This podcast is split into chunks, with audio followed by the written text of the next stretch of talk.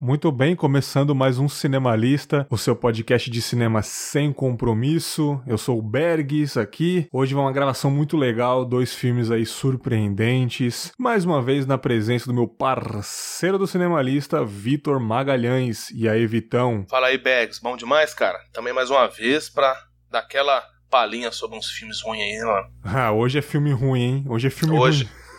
Hoje é de confuso, hoje é nota menos 5 no IMDB. negativa, hoje é filme é, negativo. negativo. É. Rapaz, vou te falar uma coisa, cara. Filmes surpreendentes aí.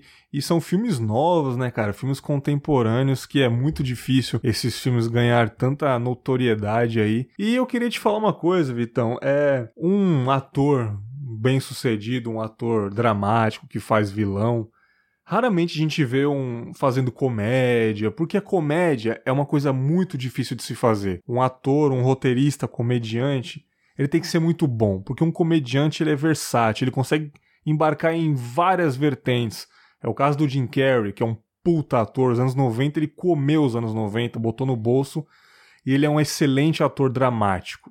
Já diria o Brilho Eterno de uma Mente Sem Lembranças, que é um dos filmes favoritos de drama, né, cara? A gente vê que a comédia é melancólica, apesar de fazer rir, é uma coisa melancólica. E é o caso do Jordan Peele. Eu coloquei lá de exemplo no Twitter que ele é um cara muito famoso na comédia, Saturday Night Live, séries, né, que ele, que ele protagonizou, que ele roteirizou também, produziu. E ele falou: "Tá aí, eu vou embarcar nessa aventura de fazer cinema". E ele fez dois filmes maravilhosos que a gente vai contar hoje, né, Vitor? Sim.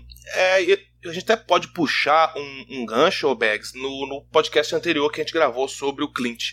Hum. A gente. Um dos critérios que a gente pode usar para poder, digamos assim, medir o talento é quando o diretor, o roteirista, quando o artista, no geral, consegue trabalhar bem em uma, uma gama muito ampla de conteúdo e de temas, né, cara? Sim. E o Jordan, ele é um cara que é o seguinte, ele, a gente, a gente você deu uma introdução, ele, ele preponderante na comédia, ele é um cara que tem uma carreira extensa em séries de comédia, tem filmes para TV de comédia, roteirizou, escreveu, foi ator, então ele tem toda a carreira fundamentada na comédia. E agora, como diretor, ele pega um viés completamente diferente.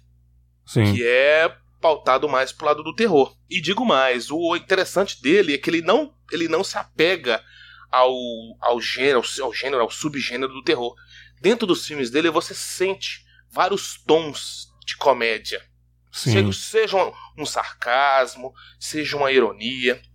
E apesar disso já não ser novidades no, no, no cinema, que já existiam desde, desde, a década de 80 vários filmes que mesclavam é, terror com, com comédia, mas nessa época eram filmes assim, digamos que descompromissados, certo? Uhum. E nesse, nos filmes do Jordan Peele, cara, eu, eu, a gente percebe um tom é, crítico, um tom com conteúdo, com densidade muito grande. Não são filmes de terror é, gratuitos. Eles propõem um tema, eles propõem uma discussão. E é isso que é muito interessante nele, porque é, os filmes de terror que começaram ali desde Jogos Mortais para cá, da, da de, no início da década de 2000 para cá, ficaram aquela coisa que os críticos chamaram de pornografia do terror, que é o uhum. terror explícito, é violência gratuita, gráfica, muito, sabe, muito gritante, muito sangue, muito osso. Então assim, ele toma uma vertente diferente a gente percebe pelos dois filmes dele, que, e eu acredito que deve manter essa marca ao longo dos próximos, se ele, se ele continuar né, nessa pegada, que é um terror muito mais pela expectativa, pela suspeita de que algo está errado, do que pela cena gráfica em si. Sim. Você percebe nos dois filmes dele isso. Você vê nos olhares dos atores que eu, sabe aquela situação que eu não tô no lugar certo, eu não, sabe, eu não aquela coisa que não encaixa. Tem um casal ali que tá um pouco deslocado. Uhum. O, ator, o ator dá aquela olhada assim e fala assim: eu tô no lugar errado. E é Sim. é isso que torna um suspense, um terror, um terror que beira o terror psicológico do Polanski muito forte.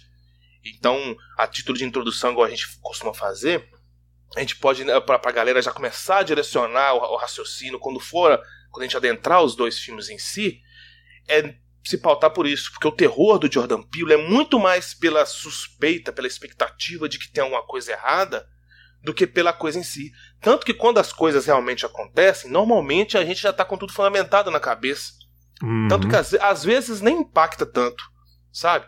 Mas aquela suspeita inicial que vai construindo ao longo da narrativa que é muito foda.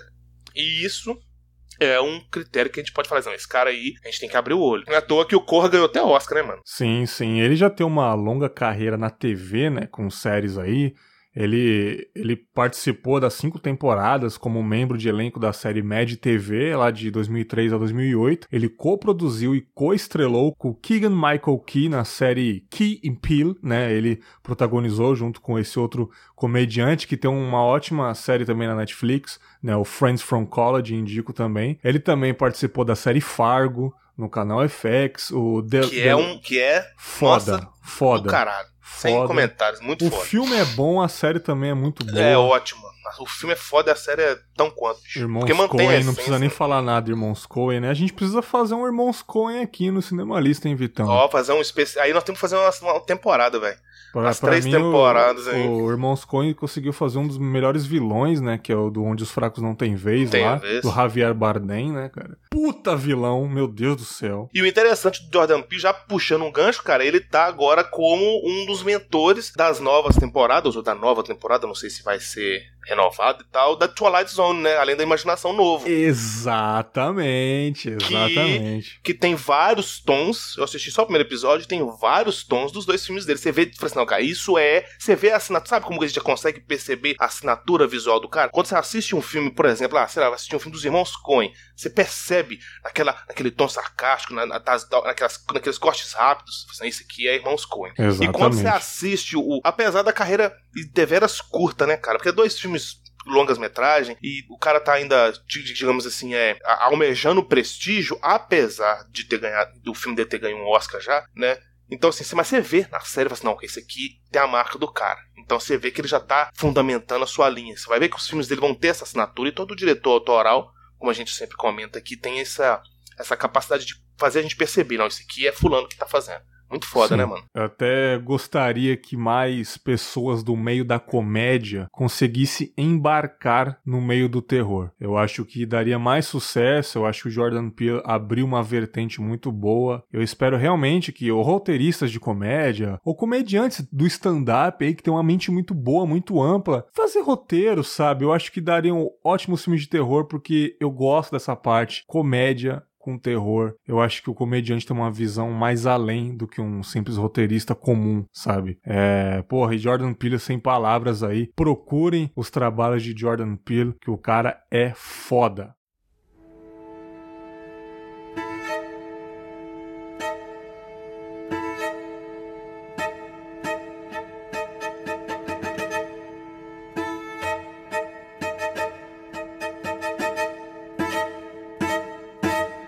Primeiro filme aí que Jordan Peele já começou ganhando, né? Ganhou tudo com esse filme aí. Roteiro original, foi o primeiro negro a conseguir um Oscar nessa categoria, né? Já é um orgulho demais desse cara.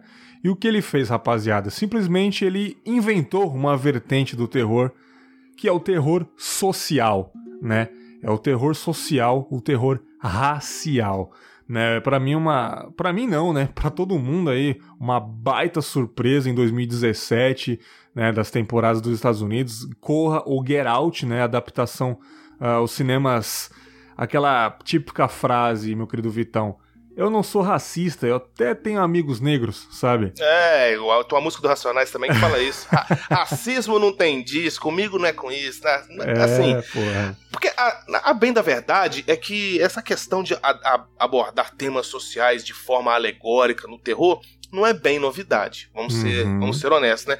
Desde lá do, do, do George Romero com a, a Noite dos Mortos Vivos, lá na década de 60, os próprios filmes do é, do, John, do Don Siegel, que é Os Invasores de Corpos, que teve três ou quatro, cinco, tem uns dez remakes desses, filmes e tal, já trabalhavam isso. Mas a questão é que a gente sempre comenta, é, a arte em si, tanto o cinema quanto a, a música, teatro, não importa, ela é um reflexo do seu tempo.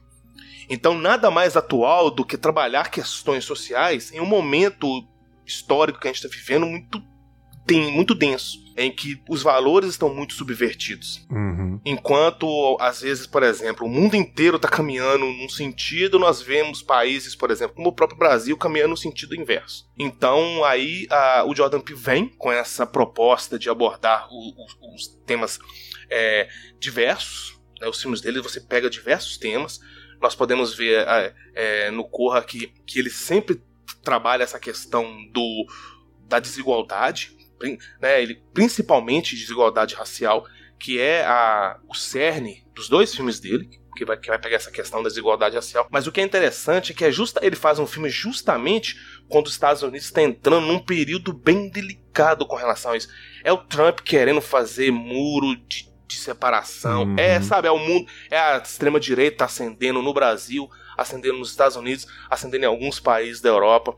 Então o Jordan Peele ele é um cara que ele pega e fala assim: não, pera aí eu vou ter que abordar isso. E ele te utiliza essa alegoria, ele faz essa alegoria muito grande. E, e, já começa acertado pelas escolhas dos atores, cara. É, Vitão, porque assim, é, é o estereótipo do estereótipo. Ele não pegou simplesmente um negro e uma branca. Ele pegou um negro, realmente um africano, né? De, tipo assim, é um americano, mas com todas as características africanas, aquela pele escura mesmo, loira de olho azul para chocar mesmo, dois casais absolutamente diferentes. Ele colocou ali na cara da galera para haver um, estra um estranhamento dos racistas mesmo, pra galera falar, uou, é um casal muito diferente, é um casal que a galera não tá acostumada a ver. Porque vamos cair na real, a galera não tá acostumada a ver.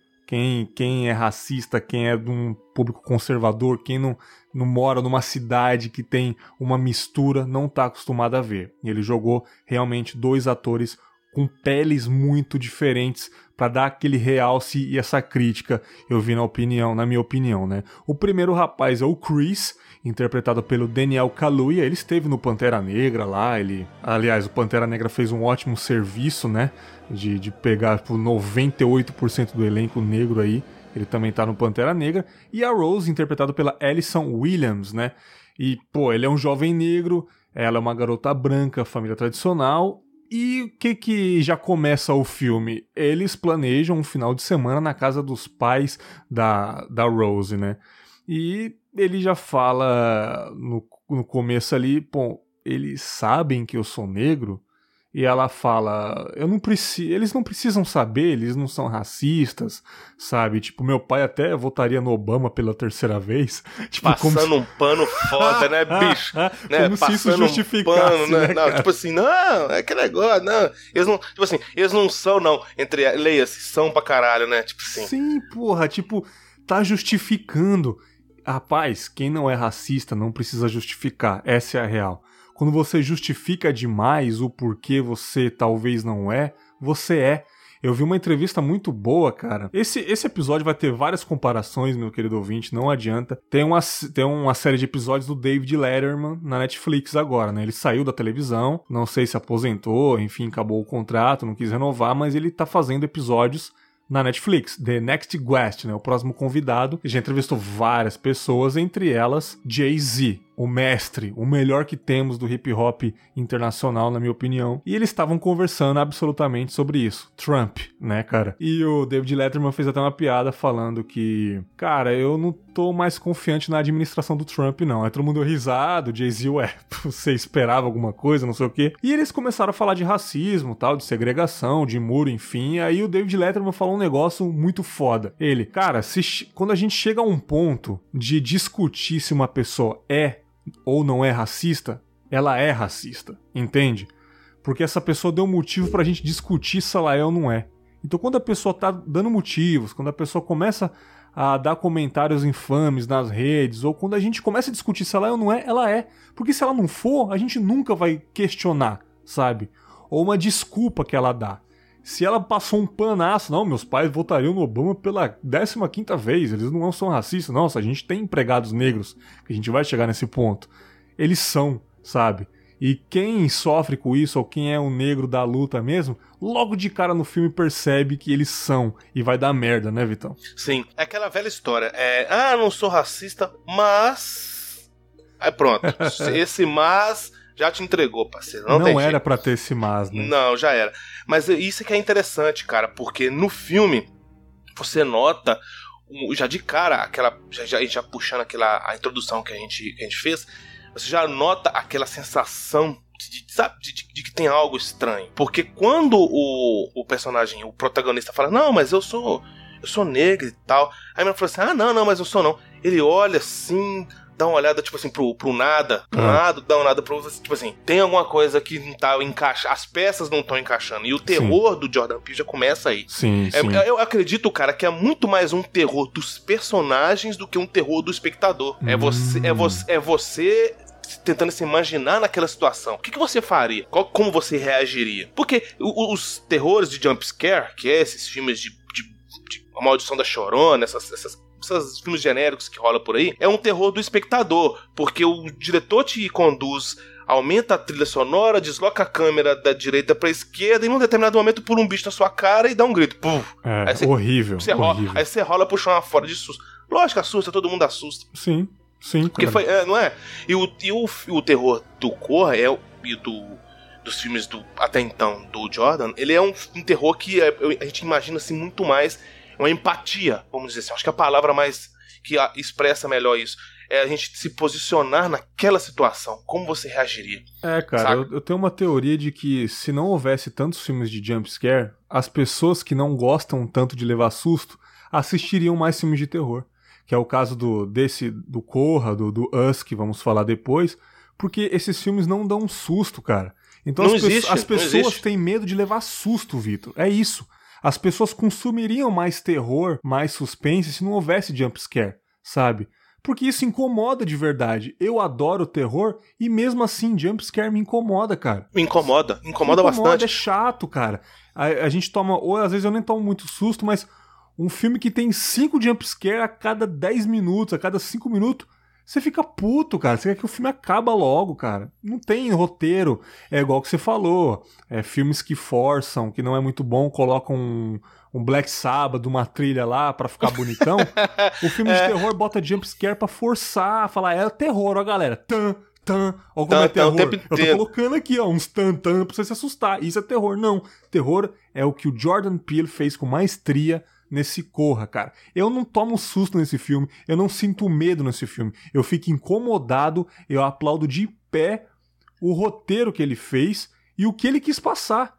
Não necessariamente eu me assustei. Isso é maravilhoso, cara. Isso é maravilhoso. E falando em roteiro, logo de cara, bem no começo, né, nos 20 primeiros minutos do filme, quando eles estão indo para casa dos pais da, da, da, Rose, a primeira merda que acontece que é a blitz, né, policial, a parada do, do seu polícia lá, né, cara? E aquele estereótipo básico. Ele vê um negro no carona, ou ele tava dirigindo, eu não, eu não, eu não me lembro. Eu acho que ele estava no carona, na verdade. E o policial pede os documentos para ele, né, cara? E ela fala: Ué, você não, você não fez nada, você não vai mostrar documento nenhum, não. E eu vou falar por que ela não quis que ele mostre o documento depois, mas ela falou: Não, você vai mostrar, você não fez nada. Mas aí você viu o racismo aí que nem foi velado, foi escancarado. Ele não pediu pra ela, ele não falou com ela, ele se dirigiu a ele, como se ele tivesse talvez sequestrado ela, levado ela para algum lugar, né, Vitor? Sim. O, a gente comentou sobre o terror do, do diretor, mas o terror dele é um terror indireto, é um terror mais de, de, atmosfera do que de cenas visuais, vamos dizer assim. Mas o tema do filme é es, escancarado. Uhum. Então, assim, se o tema do filme, vamos supor, é, vamos supor não, né? É, nesse caso do Coa, o racismo, é um racismo, sim, escancarado, escroto. Você vê na, na, sua cara. O clima criado é diferente, mas a, o tema é, é escancarado, porque é uma intenção do diretor fazer isso. Entendeu? Porque é, o que acontece é muito diferente. A gente tá falando do jumpscare agora. O James Wan é um cara que é extremamente habilidoso. Ele utiliza de jumpscare durante praticamente o filme dele todo. Só que a maneira é que é diferente. Não é uhum, é gratuito. Sim. E nesses filmes do Jordan Peele é, é inversamente, é completamente inverso. É aquele terror que te induz a pensar de um jeito e te incomoda, não é um terror de, de visual. E os temas são bem, assim, bem explícitos. Nessa cena que você disse mesmo, é assim, é. é é notório, você vê até pelo ângulo de câmera, que ele coloca um ângulo de câmera um pouco assim, transversal, vamos dizer assim, em que a menina fica desfocada. Sim. E você, você percebe até pelo, pelo ângulo da câmera que é o diretor dizendo: olha, o foco dessa, dessa, dessa narrativa que a gente vai construir durante o filme inteiro é esse rapaz aqui, ó. Uhum. E, e, e, sabe, e já começa a, a, a, bombardear o personagem de, de a diálogos. Inclusive, a, a menina tenta cortar ele, né? Ele fala assim: não, você não vai mostrar nada, mas o, o guardinha já tentando, como sempre, né, tentando colocar aquele ar de superioridade, já começa a direcionar os, os diálogos. É o diretor dizendo, olha, o, o protagonista é esse rapaz, como assim é visivelmente, e toda a aura do filme vai ser construída em torno disso dessa dualidade entre uma, uma personagem completamente de adversa e um, e um rapaz completamente assim deslocado é o que o Hitchcock fazia com a questão do homem errado. É você tá completamente deslocado numa situação completamente adversa, o homem errado na hora errada, sacou? Exatamente, exatamente. E aí, depois dessa, dessa bela introdução da Blitz policial que você já falou, é realmente o filme vai ser sobre isso, porque é o primeiro incômodo de fato, né? Que acontece, a primeira situação ali constrangedora, que quem é sábio o que é isto, né, cara? Chegando lá na casa dos pais, você vê que realmente eles tratam bem e tal, fazem algumas perguntas ali, mas uma coisa que a gente logo percebe, os, os funcionários da casa que os pais da, da Rose são aparentemente têm dinheiro, né? São ricos ali. Você vê que os funcionários são negros, né? E nada mais real do que isso, né, Vitor? Se eu for num banco agora, a faxineira do banco é negra e os funcionários são todos brancos. Se eu for numa loja, a faxineira é preta, o segurança é preto, os funcionários talvez sejam negros porque de fato é um subemprego, não é um emprego que necessita de um estudo, de uma faculdade, né, cara?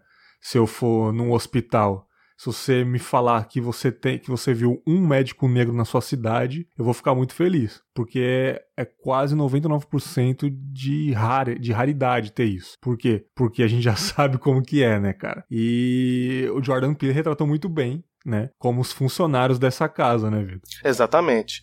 Então o que que acontece? E é aí que a gente já puxa já o, o gênero que ele ajudou agora a, a, a, dar uma certa publicidade, que é a questão do terror social. É muito interessante você chegar numa casa que a menina acabou de falar, ah, não, nosso pessoal não é, não é racista, mas peraí, todos os seus funcionários são negros. Sim. Desde o do, do, do, porteiro até a camareira, o até jardineiro. o churrasco. Até o jardineiro, o cara que faz o churrasco, todo mundo negro. E o interessante, não tem nenhum convidado negro além do rapaz que é o namorado.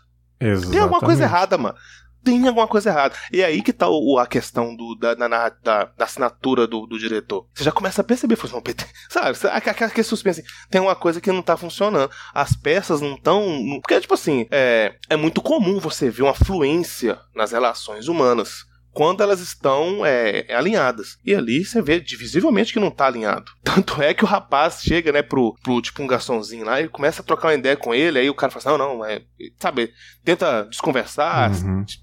olha pra um lado, olha pro outro, meio assustado e dá a linha. Aí você pensa, pô, o que, que esse cara tá fazendo aqui? Maravilhoso. Não é? Tipo assim, o que, que esse cara tá arrumando aqui? Aí o próprio personagem se se vê assim. Ele vai sobe pro quarto e fica uns minutos sozinho. Aí ele começa a se. coça a cabeça. Aí você, aí você começa a ficar incomodado. É aí é que tá a questão do, do, do filme te puxar para dentro da narrativa, né, cara? Você, uhum. você começa a ficar incomodado. Por quê? Porque você tá querendo aquela sensação de empatia. Se fosse eu, mano, naquele lugar, eu já tinha sai correndo aquela reta ali, não, não olhava para trás. Você, você, vê que tem alguma coisa que não encaixa. Fraga, isso é que é interessante no Principalmente filme. Principalmente na, na parte que ele tá andando pelos lados de fora da casa, ele vê o jardineiro saindo correndo do nada, ele olha pra janela, tá a, a, a empregada olhando pra janela com um sorrisinho meio esquisito, arrumando o cabelo, né? Ali você percebe que realmente, eu, eu logo, eu, claro que eu não, eu não, eu não saberia do plot, mas eu falei, rapaz, essas pessoas, será, será que são androides? Será que são experimentos, alguma coisa, eu já reparei de cara ali, porque eles têm uma fisionomia diferente, né? A mulher, a empregada olha para ele com um sorriso meio estranho, o próprio jardineiro quando ele para na frente dele dá aquele sorrisinho, sabe? Com uma pessoa meio autista, assim, sabe? Você fala, é rapaz, eles não são comuns né? E aí uma parte interessante que eles foram pro final de semana conhecer os pais da Rose e também eles ficariam o final de semana não só para conhecer, mas também para participar de uma festa que os pais da Rose estavam organizando, né? E aí que a gente começa a perceber que é um racismo diferente, Vitor, é um racismo, como eu posso dizer, Recentemente o MC dele fez um clipe de Eminência Parda, é, como se fosse um. O que, seria esse clipe? A menina da família negra, ela estava comemorando que passou no vestibular tal, e, os, e o pai, a mãe e o irmão iam levar ela num restaurante para comer ali um banquete de comemoração. Chegando lá, é a única família negra. E todo mundo começa a olhar torto no restaurante. Isso no clipe do Emicida. Todo mundo olhando torto, a mulher pegou o garfo, colocou na boca, chamou o garçom. O que, que tá acontecendo nesse casal aí? E eles imaginando como se eles fossem animais na mesa ali, vai trocando a câmera, eles comendo comida com a mão tal. Ou imaginando a, mulher, a menina da família como se fosse uma dançarina pros velhos lá. E no final imaginam todos, todo mundo morto. E quem que sobrou em pé? O único negro que sobrou em pé? O garçom. Por quê? Porque é um negro que faz parte do sistema. É um negro que eles querem que sejam assim. E esse filme é um, é um racismo tratado como exótico. Eles amam de uma maneira exótica, mas não deixa de ser racista. Não é um racismo de falar, credo, você é negro, é um racismo de falar, caramba, você é negro, olha que coisa exótica. Entende isso? Eles tratam o filme dessa maneira, principalmente nessa parte da festa, né, Vitor? Não trata como o diferente, né? Fala assim, ah, você. Não, tipo assim, aquela ar de surpresa, você é assim, você é assado, né? Aquele negócio Sim. todo.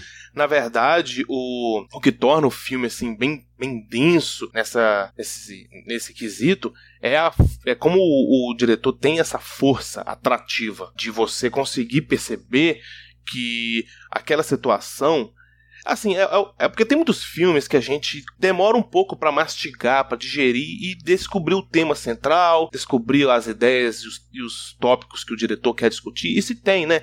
Tem filmes que nem tem. Já o Corra não, cara. O Corra ele já te vai te introduzindo em doses homeopáticas os temas a partir do, do, de, um, de um princípio que quando você se localiza dentro do filme, você já tá com aquela ideia fundamentada na cabeça. E essa questão do racismo tem uma, um quê até de David Lynch nesse filme. Hum. Quando eu conversei com a galera sobre o filme, eu falei: Isso tem muito de David Lynch, porque o David Lynch constrói essa narrativa dessa forma. Não tem nada de, de excepcional, digamos assim, em questão de profundidade, igual o 2001, que você não uhum. entende bolhufas o que está acontecendo. Você entende. E o que é mais interessante, você entende na medida que precisa ser entendido. Sim. Não tem, o roteiro não é inverso, não tem aquele negócio de você precisar entender o final para, nossa, lá no começo você fazer aquela ligação. Não, o filme hum. caminha linearmente de uma forma que você entende. E o racismo é trabalhado desde o princípio e vai permeando todas as as, os atos do filme até nesse ponto que você comentou. Sim, e aí gente, ele começa a desconfiar que realmente está acontecendo alguma coisa errada. Cara, uma coisa muito sutil que o Jordan Peele fez, cara. Como que os negros se cumprimentam nos Estados Unidos, meu querido Vitor? Pô, eles tocam a mão, dá aquele abraço de uma mão só, dá um tapa nas costas, yo, nega, sabe? Uma coisa meio assim, meio hip hop, porque, tipo, os negros se cumprimentam assim, cara. É um cumprimento diferente. Lá, a, a etnia é diferente da nossa. Aqui é um Brasil misturado e tem racismo também, mas lá eles levam a sério. Lá, até na hora da votação, ou oh, os negros votaram na escola hoje pela manhã, não sei o que. Lá eles classificam os negros dos brancos mesmo. Aqui a gente vela. Lá existe uma cultura negra, do cumprimento ao estilo musical, cara.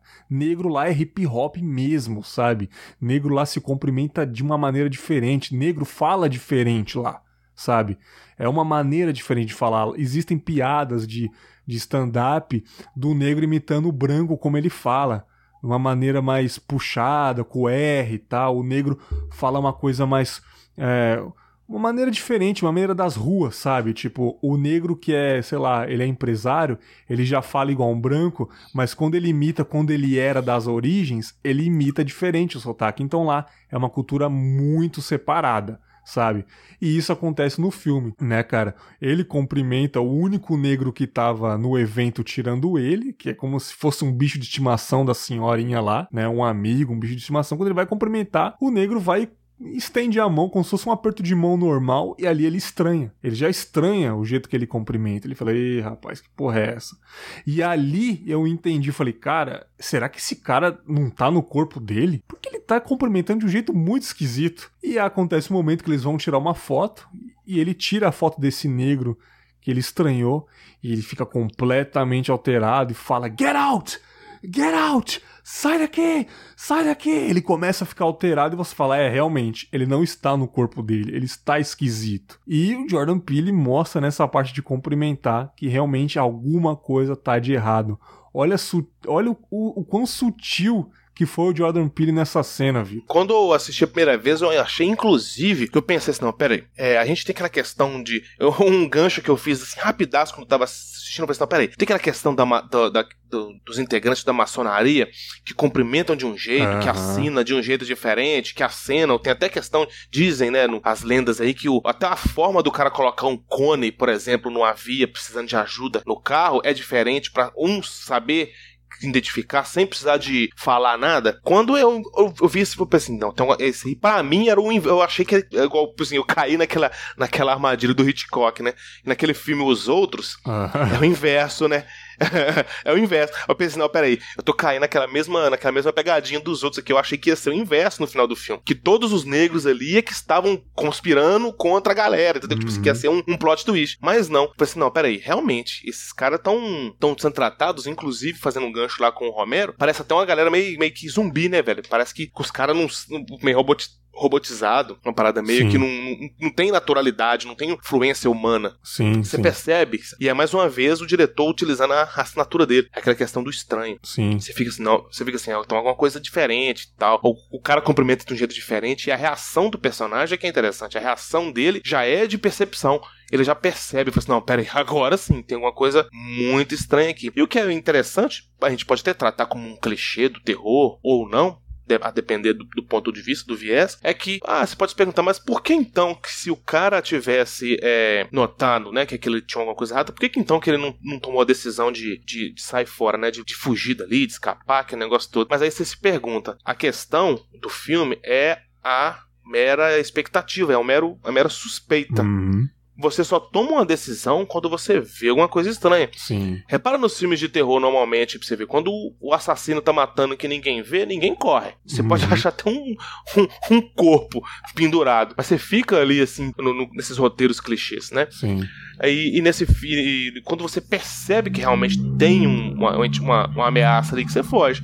E é isso que justifica essa, essa prisão psicológica desse personagem nesse, nessa cena. É, aí o Chris já tá louco, já tá querendo ir embora tal. E, tipo, ela fala: Não, só fica até amanhã, enfim, tá acabando, prometo que a gente vai embora tal. E até deixa o público mais aliviado, ele não sabe o que vai acontecer, mas acontece uma coisa fascinante, que aí foi um belo plot twist que eu achei maravilhoso. Quando ele já está no quarto ali, eu não sei para qual motivo, se eles estavam aprontando alguma coisa para ir embora, eu acho que eles estavam indo embora, algo do tipo. E ela vai pro banheiro, alguma coisa, e o Chris, ele vasculha as coisas dela, porque ele também já tá desconfiado dela. Ele vê algumas fotos. E nessas fotos, meu querido Vitor, tá ela do lado de vários outros namorados, entre aspas, negro, né, cara? Vários, vários, vários, vários. É foto pra caramba. E ali ele fica muito assustado e ele quer ir embora de, de, de, jeito, de qualquer jeito. Ele pega a chave do carro e quando ele desce a escada, é uma armadilha, né? Eu não mencionei que aparece um irmão lá, ela tem um irmão meio louco também, ela tem uma mãe que meio que hipnotiza ele, dá um chá que ele fica louco, lá ele começa a ter umas visões, que é uma cena maravilhosa, é uma fotografia que aparece em várias fotos, se você colocar Corra, Get Out no Google, vai aparecer ele chorando, aquele olho vermelho de tanto chorar, aquele olho assustado, que interpretação maravilhosa, que fotografia. Eu talvez vou até deixar ela de capa desse episódio aí, junto com outro filme. E aí você vê que é uma cilada Bino, né? Que o pai dele pega e amarra ele no, no porão, alguma coisa. E o filme é sobre um transplante de corpo, transplante de, de, de, de mente, né? Eles veem que os negros são mais fortes, demoram mais para envelhecer e eles querem meio que viver mais. E aí você percebe que os negros são os brancos ali, né, cara? E, e é muito foda isso porque depois eu percebi, eu não sei se você percebeu, Vitor, todos os negros do filme, tirando o Chris, estão de chapéu, estão de peruca,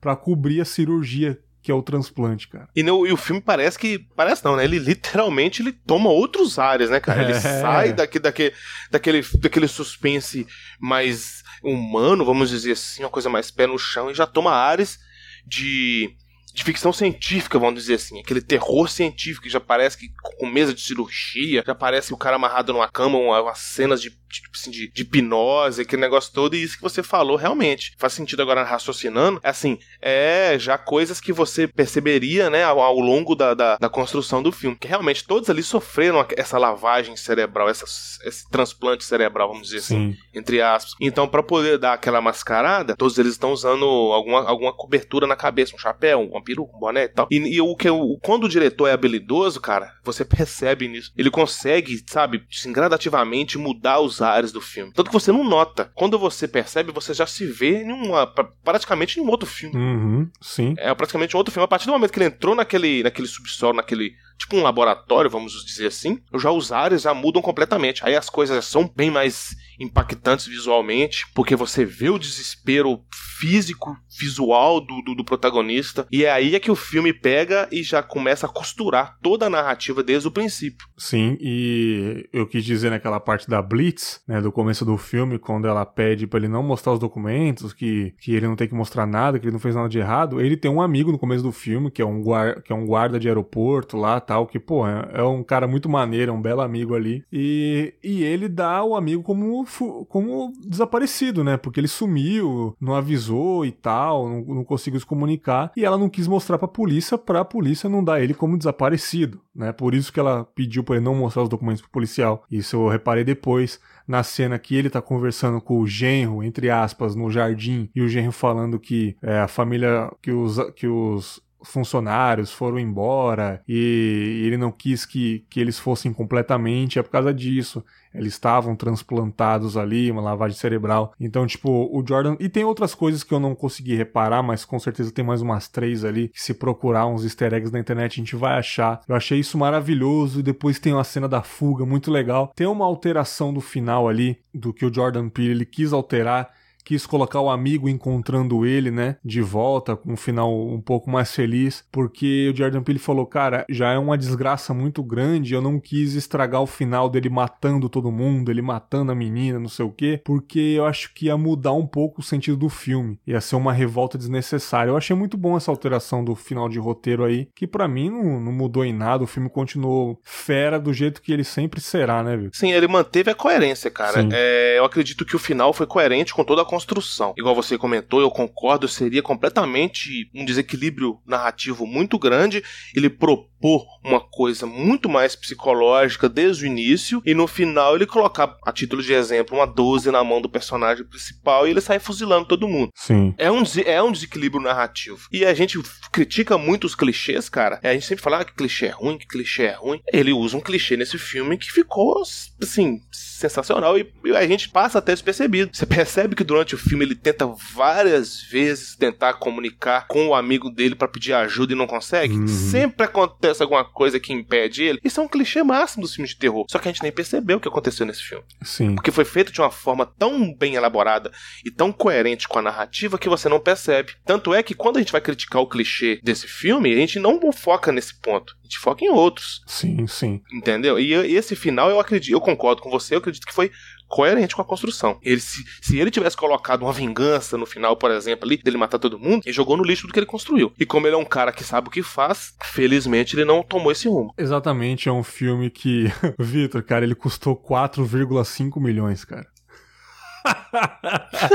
assim, ele faturou 255 milhões, cara. Pô, é um filme de fundo de quintal, né, cara? É um filme feito pelos brother, pelos parça ali, né, cara? Um filme de cafezinho ali e rendeu tudo isso para você ver que nem tudo precisa custar tanto dinheiro assim se tiver um ótimo roteiro, né, cara? É, é assim, a gente, a gente preza muito a questão desse, do orçamento. Por exemplo, você joga um filme na mão de um James Cameron da vida, de um Peter Jackson da vida, que você sabe que você vai ter uma revolução tecnológica, sim, estratosférica, beleza. Mas é, a constru... o filme, ele, é, ele é assim, ele tem que ser barato. Ele tem que ser, porque justamente a limitação técnica para ser coerente com a limitação é, do tema. O tema está limitado no sentido de. Não limitado no sentido de, de digamos assim, de capacidade no sentido de abrangência. Ele tem um, um, contexto limitado. E se você colocar um filme muito, assim, com muito efeito especial, muito efeito prático, igual tem muitos diretores que usam muito bem os efeitos práticos, não,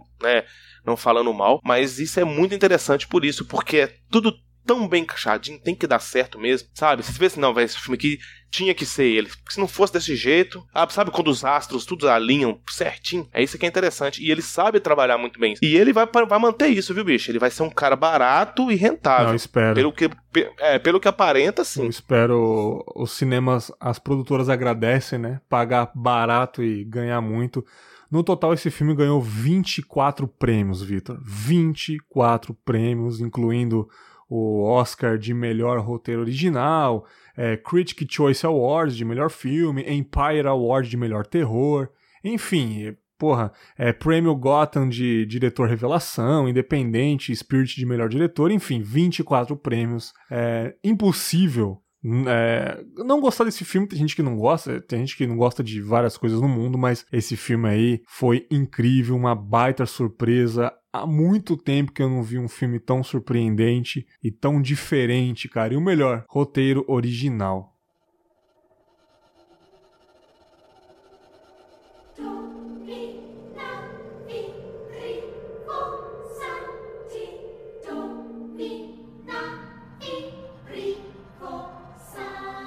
Bom, passaram-se dois anos aí do primeiro filme do Jordan Peele, foi um sucesso, como vocês sabem aí. E ele pegou e falou: Cara, tem uma galera que não gostou do meu tom humorístico, tem uma galera que não gostou do jeito que eu fiz o filme. Eu vou fazer um filme que vai ter tudo isso em dobro, né, Vitor?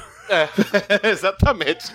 É, eu, eu tô até pensando, o Beck tá falando isso, o que, que, que, ele vai dizer? Porque realmente, porque o que ele fez e corra e dobrou aqui agora. Simplesmente isso, quem não gostou tá aí, toma mais do que eu é, fiz no primeiro filme. Toma, to, toma duas vezes a, a dose, porque ele vai dobrar o terror esquisito, aquele terror esquizofrênico dele, vai colocar muito mais pitadas de humor. E o que eu acho, cara, mais assim, que eu acho que é o cerne desse segundo filme. Os atores. Hum. Cara, porque a Lupita Nyong'o, cara, que atuação, que papel, mano. Não tem lógica. O, o, gente, assim, a gente sempre comenta que os, o filme começa na escolha é, dos atores. É, isso aí. O filme começa na escolha dos atores. John Ford fazia isso, Nolan. Então, então os, os bons diretores sempre optam certo. Então o filme já começou certo. Porque há a escolha dos atores nesse filme, inclusive os coadjuvantes, são ótimos. Sim. São ótimos os coadjuvantes. Sim, cara. O Jordan Peele, novamente, voltando aí. Quem é a protagonista e a antagonista, Victor, desse filme? Cara, é uma pessoa que fez a protagonista e a antagonista. Se ela não for citada no Oscar, meu querido. Ah, meu Deus do céu, o bicho vai pegar, hein? Olê, olê, olá, nós vamos derrubar o busão, nós vamos virar o busão, hein, cara, tacar fogo. Vamos queimar, queimar pneu na avenida, vamos cara, botar fogo. Lupita Nyong'o, cara, Pra mim, a primeira aparição dela, que eu acho que de fato foi a primeira, foi no filme 12 anos de escravidão, né? Que ela fez uma escrava lá, ela fez uma baita atuação, né, cara? A gente, porra, sofreu junto com ela ali. Depois, Sim. ela fez Pantera Negra também, né? Um par romântico Sim, com. muito bom, muito bom. Com, com o Shadowwish lá, com, com o Pantera, enfim. Ela fez outro que eu não me lembro agora. E ela fez esse Us, né, cara? O Winston Duke, que é o, que é o Gabe, que é o marido dela no filme, também tá incrível. Quem eu falar? A vencedora do M várias vezes aí. Elizabeth Moss, né, cara? Puta atriz do caralho que tá em Handmaid's Tale. Ela faz pra mim a, a segunda melhor personagem da série Mad Men, né, cara? Tirando o próprio Don ela é Draper. É muito boa, né, mesmo. cara? Ela faz ela a. É muito boa. Esqueci a secretária lá, que ela é a melhor foda da série, a mulher mais foda da série. E as crianças, hein, Vitor? O que, que são essas crianças nesse filme, cara? Assim, eu acho muito interessante é a questão que o, o, Jordan Peele no Us, é o Nós, né? Que nós vamos até discutir que o, o título do filme, ele ele não é gratuito, nem vai fudendo, não é gratuito. do carilho aí. Não, não, não é nem Ele vai pegar, cara, eu, eu vou ser arriscar dizer que é uma própria lenda urbana, porque existem várias lendas urbanas assim em várias regiões do mundo, né? E uma delas é o tal do doppelganger, que é aquela questão do eu inverso, uhum. do eu revertido. Quadrinhos, quadrinhos trabalha muito isso com o, o Flash, Flash reverso, o Superman e o bizarro, assim, sabe? sabe essa essa é, lenda urbana sempre teve permeada na cultura pop. A questão do reflexo do mal, vamos dizer assim. É, eu tenho e num universo paralelo existe um eu é, do mal, vamos dizer assim. E ele usa nesse filme, só que de uma forma é, trocando em miúdos aterrorizante. Porque O início do filme, já dando a adentrada já dentro da, da narrativa, aquela cena no parque, que no final a gente tem um, um, gap, um link, vamos dizer assim, a gente tem um link, ela já te induz a pensar da seguinte forma: é, esse filme vai trabalhar a questão da visão da menina, da personagem uhum. criança. Tanto é que o, o, diretor, o Jordan Peele, ele faz o seguinte: ele alterna naquela primeira cena, ele faz um plano, vários planos sequências de, de 10 segundos, 15 segundos, 10 segundos a menina andando, mais 10 segundos ela em primeira pessoa, a visão subjetiva, a câmera subjetiva. Já, já ele te indicando. Como ele fez em Corra várias vezes também. Ele te indicando, aqui nós vamos trabalhar através da visão dela. Por mais que a gente vê vários personagens é, coadjuvantes e outros, como o próprio marido dela, os próprios filhos, que têm uma participação muito foda. Eles são, eles crescem durante o filme de uma forma muito foda, só que a, a, narrativa é do ponto de vista dela. E ninguém melhor para fazer esse papel do que a Lupita Nyong'o, cara. Mas que atuação, mano. Tem hora que eu paro assim, assim não tem lógica que essa não, mulher fez. Sim, é. Pra começo de sinopse aí, que o que é esse filme na primeira camada, né, Vitor? O que, que é esse filme na primeira camada? É, a Lupita, ela faz a Adelaide e o Winston Duke faz o Gabe, né? A Adelaide e, e o Gabe aí são um casal, tem dois filhos aí, um, uma menina e, uma, e, um menino, e eles decidem levar a família para passar um, um final de semana na, na casa de veraneio, na casa da praia ali, né, descansar. E eles viajam ali, bonitinho, com os filhos, começam a aproveitar o, o dia ensolarado, mas aparecem os seus próprios eus, né, os seus próprios duplos ali. E é um filme de invasão na primeira camada, e é um filme de terror na primeira camada, né, Vitor? Que eles no começo ali, ele vê, eles veem uma família do lado de fora, no caso, o Gabe e a Adelaide, eles veem uma família do lado de fora, e quando o Gabe chega perto, são eles, né, cara? Eles um pouco diferente, tá? O, o, o Gabe do mal, o Gabe do lado dark ali com barba, tá? Adelaide com uma voz rouca e com cabelo black power, assim, falando assim, que é o foda pra caralho, o jeito que ela fala. O moleque do lado de lá, do lado dark, é um moleque com uma cara queimada, que ele tá usando uma máscara. E a menina do lado de lá, pra mim, é a mais assustadora, com um eterno sorriso no rosto, né? Um sorriso maléfico, foda pra caralho. O que você achou dessa caracterização dupla do lado dark deles, Vitor. E assim, a gente falou do. Quando a gente tava trocando ideia sobre o primeiro filme, a gente, a gente pincelou que o, o Jordan Peele sempre utiliza os, os clichês de uma forma, digamos assim, mais criativa, de uma forma mais é, indireta, sabe? Mais sutil, não é aquela coisa escancarada. Sim. E o interessante nesse primeiro arco do filme é que eu me senti incomodado. Não no sentido porque eu me senti incomodado pelo seguinte: eu falei assim, não, eu, eu, eu assisti o Corra e eu, eu me senti aquela inquietude uhum. de, de, que um, de que é um filme mais indireto, de que é um filme mais é, vias oblíquas e tal. Só que de cara já coloca a galera numa situação extrema, de terror mais, digamos assim, visceral, uma coisa mais visível. Só que é ele me enganando o tempo uhum. todo. É, sabe, o, Hitchcock falava isso, que é um diretor que eu sempre cito quando a gente vai falar de terror, suspense. Ele falava que é o seguinte: que a magia do cinema tá nisso. Sim, enganar, né? De, de, de, é, de, exatamente, é, ele é um ilusionista. Ele tá te induzindo a pensar de um lado, enquanto o truque tá ocorrendo do outro. O próprio filme do Nolan lá, O Grande Truque, é uma alegoria imensa a isso. Ao filme, ao cinema. É uma homenagem ao cinema aquilo. Ele te induz a pensar de um jeito, mas o filme tá ocorrendo do outro. E é isso que eu achei foda, porque eu fui enganado. E quando eu me sinto enganado, no final do filme eu me sinto satisfeito. satisfeito porque o filme funcionou, velho. O cara conseguiu fazer. O cara funcionou. Porque é aquele filme que te entrega tudo no começo, que você já descobre quem que é o assassino com meia hora de filme no final você não sabe aquele, aquele sentimento de vazio, que é um filme que não te engrandeceu em nada. Uhum. E o que eu acho legal nessa questão do. Do, desse, desse início que eles, que eles mostram, aqueles duplos, né? Que é o eu e reverso, que me lembra muito aqueles filmes de slashers antigos. Hum que o assassino fica prostado na frente da, da, da janela meia hora e, o, e, a, e, a, galera lá dentro assustada e ele não faz nada, ele fica apenas ah, imóvel. É aquele o terror. O próprio Halloween. Aparecia toda Halloween. hora no final da rua, sem fazer nada, né? Sem fazer nada, e fica aquela questão de você estar tá sendo stalkeado, é, você estar tá sendo sim. vigiado por uma pessoa que visivelmente. você não Eles não precisam interagir para você descobrir que um é superior ao outro em, não, em questão de força, vamos dizer assim. Você sabe que se fossem conf confrontar aquelas duas famílias, eles iam morrer. Exatamente, exatamente. Eles iam morrer. E, e, precisa do diretor colocar eles frente a frente brigando pra você descobrir isso? Não precisa, você vê pela ameaça, pela postura, aquela câmera filmando, aquele, aquele ângulo de câmera com um poste iluminando só o. dando aquele reflexo mais de silhueta do que você não vê o rosto, você vê só como se eles fossem a própria sombra. Sabe o que eu achei foda nessa é... parte, Vitor? Não tem música, cara. É, se um, se um diretor, tipo, comum, é, na hora que aparecer, ele está sobe a música. Aquela trilha é, subir, mas não, não tem música nenhuma. Você só ouve os grilos, os gafanhotos no, no jardim e não tem música, cara. Só, só o som ambiente. Porque tão importante quanto usar a trilha sonora, cara, é saber usar a ausência dela. Exatamente. Tanto importante quanto usar o som é saber usar o silêncio inúmeros diretores, Scorsese, Spielberg, eu vou, posso citar aqui a noite inteira. Então é isso que eu acho massa, porque é a construção da narrativa pela ameaça. Mais uma vez, uma das assinaturas do cara.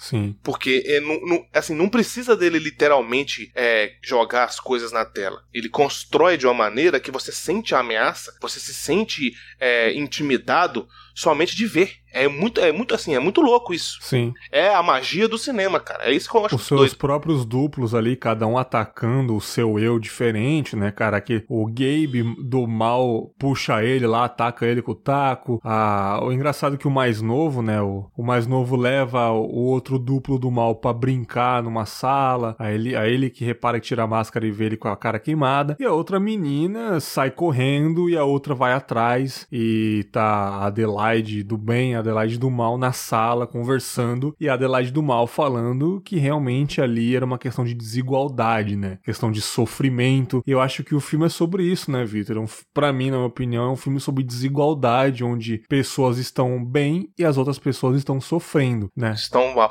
Você sabe o que eu acho assim, assim visceral nessa primeira parte? É porque a, a porque assim, é, é um pouco confuso a gente trabalhar esse filme é, unicamente por áudio, igual a gente tá gravando um podcast, sem ter a visualização, é, da, da, sabe, é, gráfica. Porque eu acho interessante é que quando a. Vamos. A gente tem como. Vamos colocar aqui a original e, a, e, a, e, o, e o duplo, né? Pra gente poder tentar traçar aqui um raciocínio. Quando a original pergunta para ela, porque ela, tipo assim, ela, imagina, cara, você tá andando na sua rua, você tomba com você mesmo Sim. na rua. Todo, assim, é uma situação completamente esdrúxula, cabulosa. Ela pergunta: "Não, mas o que que vocês querem? Quem são vocês?" O que que a clone, a cópia, o duplo fala? Nós somos americanos. We are Americans. Cara, na, na hora, quando ele fez deu estalo. Na hora ele falou assim: Deus está. O cara tá de novo fazendo o maldito do terror social dele. Sim, é o que ele inventou, não, na mano. Hora, ele inventou hora, isso, cara. Tá, na hora que ele falou assim, eu falei, ah, o estalo. Aí, cara, depois disso você pode ver que é uma enxurrada de indiretas.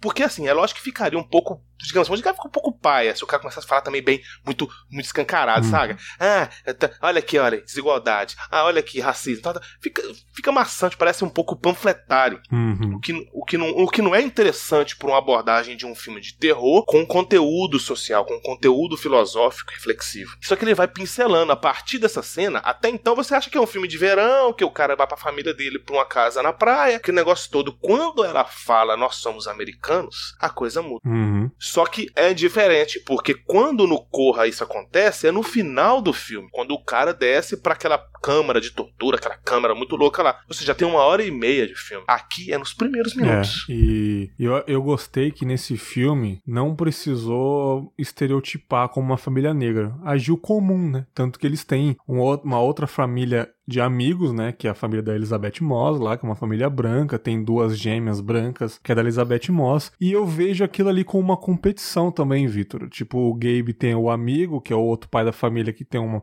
um barco maior, uma situação de vida maior. As gêmeas que ficam zoando a outra menina da outra família, sabe? É um conflito ali, é uma concorrência, né, cara? E não só eles são duplicados, como os Estados Unidos inteiro está duplicado, né? É porque essa cena é, na, na, verdade, a cena que deixa isso bem assim, é, assim, subentendido é a cena da praia. Uhum. Cara, aquilo é uma crítica muito, assim, ácida do Jordan Peele pro que a gente, come, que a gente costuma chamar na, na, na, cultura pop em geral, o tal do whitewash. Uhum. Por que que tudo que vai para os Estados Unidos tem que tirar do japonês e virar um americano do olho azul. Tira do negro e vira um americano do olho azul. Por que que tudo é você vê que o tempo inteiro e essa essa crítica ela é materializada principalmente no personagem do marido, no Gabe. Por quê? Porque ele, ele é muito assim, parece que ele tem uma inveja muito grande dos brancos, velho. Ele quer ser branco o tempo inteiro. Ele quer ter o carro do branco, ele quer ter a vida boa do branco, ele quer ter o dinheiro. Assim, é um whitewashing, uma crítica no caso. Sim.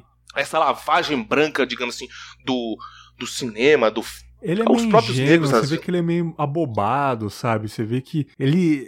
Parece que ele tá perdido, assim, ele não tem uma personalidade, né? Você percebe que. Ele leva tudo, ele leva tudo na piada. É. Ele, tipo assim, a mulher sofrendo um drama psicológico foda dela, tipo assim, ele relembrando a infância sofrida dela. Ela tem esse gap psicológico da, daquela cena do, do comecinho que ela some e fica alguns minutos sumida e tal, e o cara faz piada.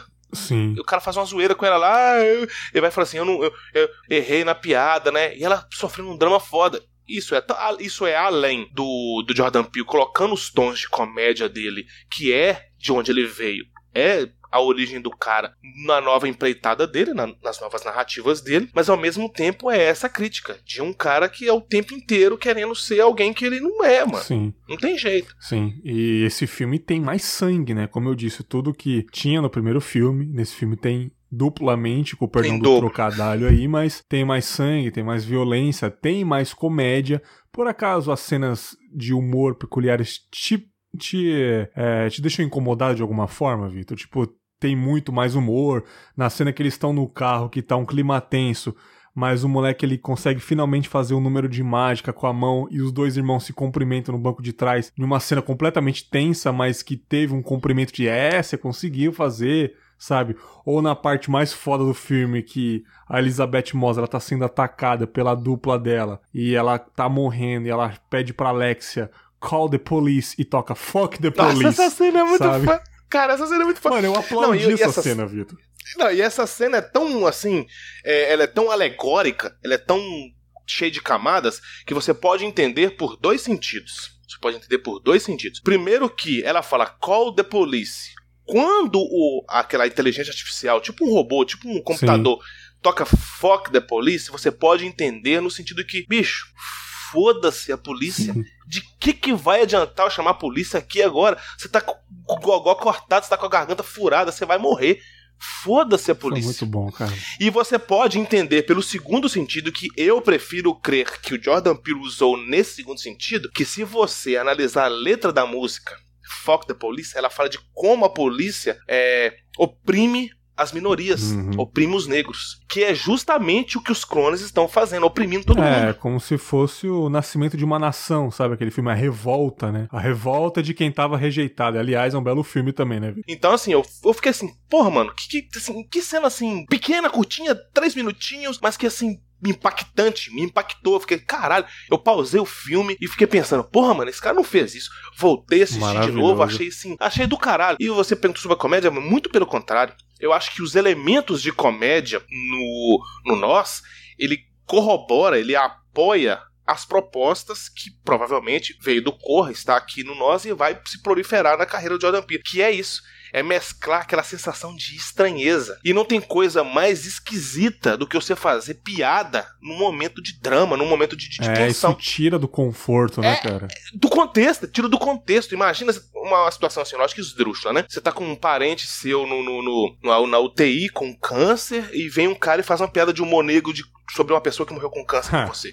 É, é, assim, é completamente deslocado. Então é isso que eu, que, eu, que eu curti pra caramba. Eu achei que se encaixou muito bem. Que não tem nada mais esquisito do que, além da proposta do diretor, você colocar uma piada no momento, tipo assim, completamente sem noção. e uma piada que não tem como ser mais genial num filme do que você colocar uma inteligência artificial de trollando, velho. Ah, isso é muito Cara, foda. Não, foi... bastasse 2000, não bastasse 2001, né, velho? Essa véio? foi incrível. a gente cansou de elogiar o quanto foi legal fazer comédia com drama, com coisa séria no filme Infiltrado na Clã, né? O Spike Lee fez isso é, Exatamente. com tanta maestria Inclusive, e Jordan Peele usou isso da mesma forma, né? Inclusive é uma referência, assim, visivelmente, é uma influência muito forte do Jordan Peele o Spike Lee, Sim, cara. porra, na cena da, Spike da Lee fuga lá, Vitor, quando muito eles forte. estão saindo depois dessa cena Fuck the Police, né, cara? Eles estão entrando no carro, no carro do outro cara que morreu, e eles estão tretando quem vai dirigir, cara, no meio da tensão. Não, eu vou dirigir, não, eu vou dirigir. Tipo, é uma piada, tipo, a menina quer dirigir porque ela é nova, ela quer dirigir o carrão no meio da fuga, cara. Não, e só, só voltando um pouco antes, naquela cena da praia, o personagem, o. Ah, agora me fugiu o nome. O Brancão lá, o, o Ricaço, brinca e fala assim: Não, eu comprei um carro novo. É o Josh. Isso, exato. Aí o, o Gabe fala assim: Nossa, você comprou um carro novo? Nossa, e tal, não sei o que. Ele olha pra, pra, pra, pra Adelaide assim: Nossa, é mesmo? Ele olha pra você ver, ele comprou um carro É. novo, olhando, tentando, olhando pra ela. E o que, que é interessante? Na cena do Foco da Polícia, a família branca já foi. As duas gêmeas é, paralelas, as duas gêmeas cópia, mata as duas gêmeas originais. Tem a cena da Foco da Polícia. Só que aí eles chegam. Matam todos os clones dos brancos, Sim. certo? Matou todo mundo. Beleza. E o interessante, o Gabe vira e fala assim: Ô bicho, nossa, aqui nós temos uma casa filé, um som automático, vamos ficar aqui. ele, não quer, ele não quer ir embora. É mais uma vez o cara querendo ser branco, velho. Sim, cara. O cara querendo ser branco. É aquela questão do, da, da desigualdade que os Estados Unidos vive. Não só os Estados Unidos, como vários pontos do mundo. Ele é, o- é assim, uma forma alegórica do, do diretor trabalhar isso. E o que é mais interessante, adivinha o momento que o Gabe decide rapar fora? É quando a menina, filha dele, pega assim, ó pai, ó, a chave do carro. Aquela balança a chave do carro, vambora, vambora, vambora, vambora. E, Assim, corroborando com a cena lá da praia, quando o cara baba ovo do carro. Então agora eu vou poder dirigir o carro é, dele. cara. Nossa, essa cena que eles É estão muito brigando, foda isso, cara. Eles cara. estão brigando pra ver quem vai dirigir no meio da fuga, cara. Que coisa maravilhosa. É muito foda isso, cara. É muito foda. Assim, cara, é. Uma coisa é você saber. Assim, se você falar escancaradamente tema, é muito fácil. Eu posso fazer um, um- stand-up aqui e danar a proferir palavras racistas, antissemitas, igual tem vários Danilo Gentili da vida. Tem várias gentilagens fácil. por aí, né? É muito fácil. Agora, você trabalhar um tema de forma subentendida, cara, Sim. intrínseca, é muito diferente. E o Jordan Peele faz isso com uma maestria, bicho, em nós, assim, de tirar o chapéu. E é o filme inteiro, cara. Todas as cenas. Ele faz brincadeiras com clichês dos filmes slasher. Ele faz brincadeiras com, com filmes do, do, do- Stanley Kubrick. Pra você ter ideia, aquela cena. Acho que, se não me engano, é, acho que era um pouquinho antes, ou um pouquinho depois, não lembro. Que o, eles estão no barco, o, o Gabe original e o Gabe cópia, estão no barco brigando, aquele negócio todo. O, o cara boia de uma forma Ah, mais imbecil verdade. do que ele dá três porradinhas no motor, o motor picota o cara todo. Vixe, é uma, assim, uma imbecilidade tão grande, mas que é completamente coerente com a proposta Sim. do filme. Sempre quando ia, ia Porque pro somos- cenas é. do Gabe, era, uma, era mais galhofa, né, cara? E as cenas da Adelaide era uma cena mais obscura, tanto que a Adelaide do lado de lá é muito assustadora, né, cara? O jeito que eles andam, né, cara? Uma meio marcha atlética, sabe? Cara, é maravilhoso aquilo, o jeito que a Adelaide do mal anda, assim, tipo, toda fixa com a tesoura no, na- no meio do peito andando pra lá. É aterrorizante o jeito que ela anda, cara. É muito foda isso, mano. E assim, a gente tem que traçar uma, uma linha diferencial aqui, porque é o seguinte: em vários filmes de terror, existe o que a gente chama de alívio cômico. O alívio cômico é, na verdade, é um momento dentro da narrativa do filme, ou vários momentos, a depender do filme, em que o diretor pretende deixar o espectador dar uma respirada, dar uma aliviada, pra depois voltar a atenção. Uhum. Isso vários filmes fazem isso de terror. Vários filmes fazem isso. Dá aquela, aquele momento ali de, de, de comédia pra você dar uma relaxada e depois volta a atenção. Aí é os que eles chamam de alívio cômico. Por isso que chama alívio, porque é você dá aquela, aquela respirada pra depois prosseguir uma atenção. Pode ser num filme de suspense, num filme de terror, num filme de ação, etc. Eu, é, e essas partes do Gabe em Us, em nós, não é alívio cômico, porque faz parte da construção, faz parte da narrativa. Não tem a intenção de te fazer respirar, tem a intenção de te fazer achar aquele tudo mais estranho ainda. Sim. Não é? Faz tudo, você, você fica tipo assim, é, é tão tragicômico que você fica sem saber o, o- como reagir. E eu acho que isso, essa é uma, uma linha narrativa muito interessante no nós, que eles é isso, é, é aquela indecisão de como na- reagir. Ao mesmo tempo que tá tensão, tá comédia, e isso é proposital. Não é, não é assim, um erro do diretor, não é um É, acaso. E no final do, do filme, filme. é mais ou menos um filme também sobre traumas, né, Victor? Que no caso ela volta depois às origens, na parte da praia, que ela, quando ela era criança, ela viu ela duplicada ali, e depois ela volta lá pra tentar resolver essa situação, né, cara? E também é um filme sobre trauma, ao meu ver, também tem toda a crítica social.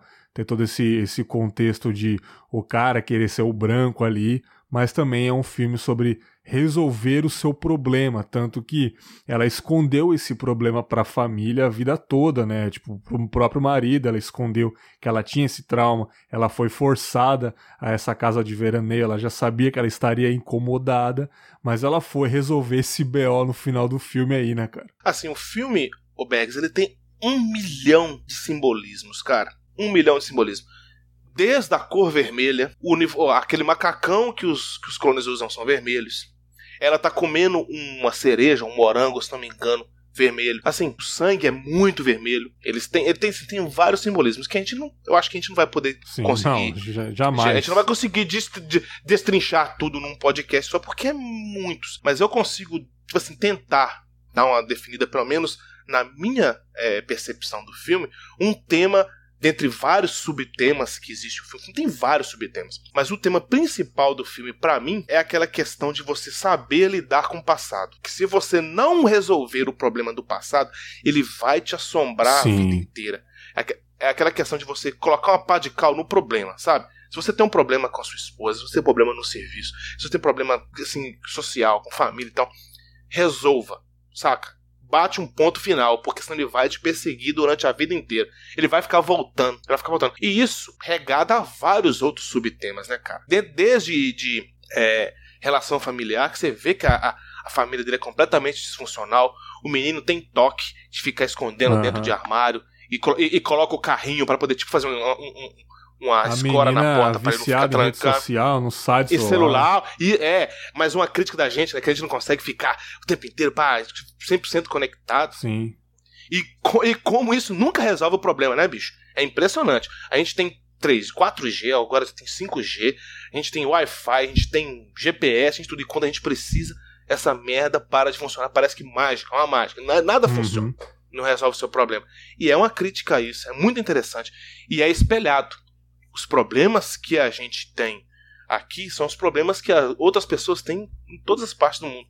E é isso que é refletido nos originais, digamos assim, e nos, nas cópias, nos clones, nos, nos, nos outros, vamos dizer assim. Né? Isso é muito bom, cara. É, muito tem, foda. tem duas teorias. Tem teorias de ficção científica, esse filme que eu acho que não daria certo, o negócio do governo fazer clones realmente. Eu, eu vou por mais o lado místico da coisa, que eu acho que se encaixa mais, né? O lado fantasia do que o lado ficção científica, mas teve essa teoria na internet, que eu acho que não vale. Mas assim, pô, esse filme realmente é excelente. Mas qual desses dois filmes você gostou mais, ô Vitor? Corra ou Nós? Qual que te impactou mais? Você falou, porra, Jordan Peele mitou nesse filme. Pra, na sua opinião, qual dos dois é melhor, não que tira o mérito do outro, que você se identificou mais, que você gostou mais. Exato, eu acho que até é uma injustiça, né, cara, a gente chegar aqui e taxar um como melhor do que o outro. Primeiro que o carreiro do cara é Sim, é curto. claro. E já mitou dois, com dois, é, dois ali, filmes. boladão, né? Com dois, é, já, já acertou dois. E segundo que eu acho que eu, eu vou tender, vamos dizer assim, não vou usar a palavra preferir, vou colocar assim, eu vou tender a gostar mais do nós, porque eu acho que ele é um pouco mais é, abrangente no, no, na, na, narrativa dele. O, no, o Corra, por ser um filme de começo, por ser um filme inicial, é um filme do caralho, assim, é um filme que eu gosto. Só que eu prefiro o Nós pelo seguinte sentido, porque ele trabalha melhor os subtemas. Sim. Eu acho que no Corra ele tem o tema central e tem os subtemas que parece que vai ser, né, Bags, a, a, a característica do cara, né, trabalhar várias, várias vertentes dentro do mesmo filme, mas eu acho que ele trabalha melhor no, no, no Nós. Inclusive, a gente não, não chegou a comentar, já só puxando um gancho rapidinho aqui, o título Us não é só como referência aos duplos, como é também uma crítica ao United sim, States. Sim, sim. Que, não é? United States. Tanto é que a, a parte que a gente descobre isso é a parte que a, a clone, né, a, a outra lá, fala: Nós somos americanos. Então isso já. já se, se a galera não ligou, vai ligar agora. Então eu tendo a preferir o nós por isso, cara, porque eu acho que a o, contexto global dos temas, as homenagens, os simbolismos é um pouco mais abrangente. Ele conseguiu ampliar mais. Não, é lógico, como a gente comentou, não tirando o mérito do Corra, que também é um é um puta clássico, um novo clássico que eles falam, né? Os clássicos jovens, vamos dizer assim. Sim, sim. O, Realmente o, o Us tem várias camadas. Tem a camada do terror, que até o Jordan Peele colocou no Twitter.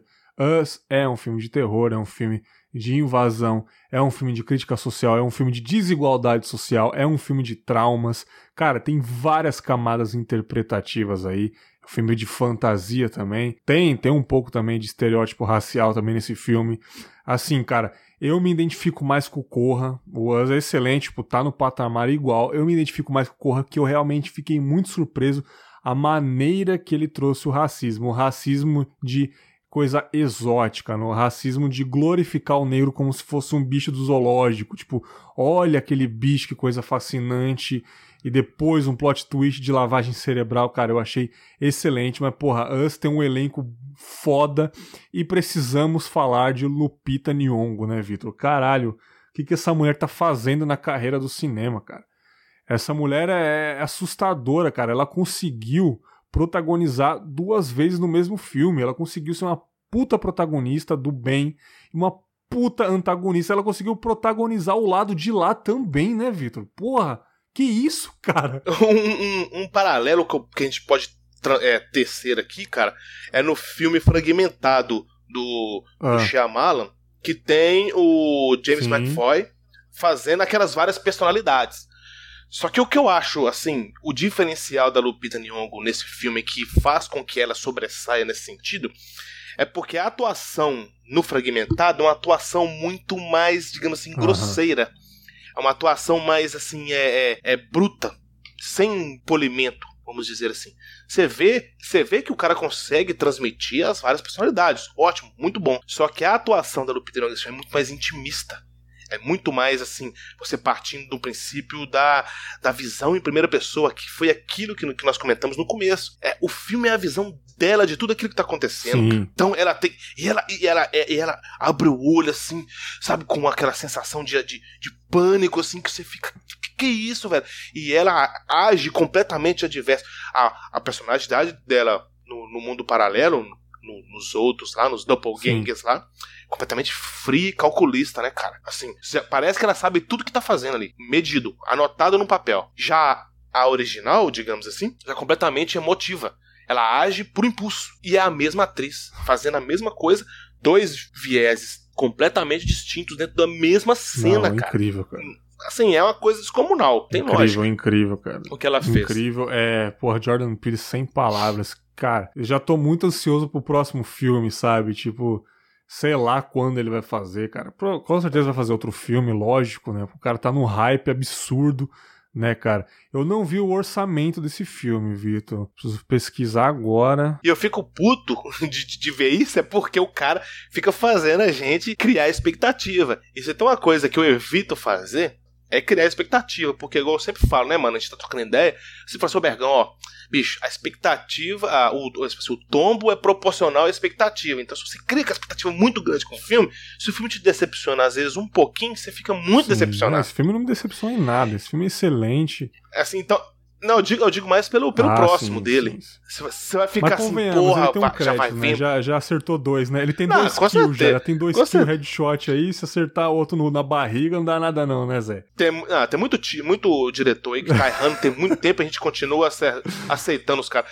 E só, e só um, mais um adendo, a cena... É, assim, o quadrante final do filme é de uma, de uma, de uma beleza visual e audiovisual, assim, fenomenal.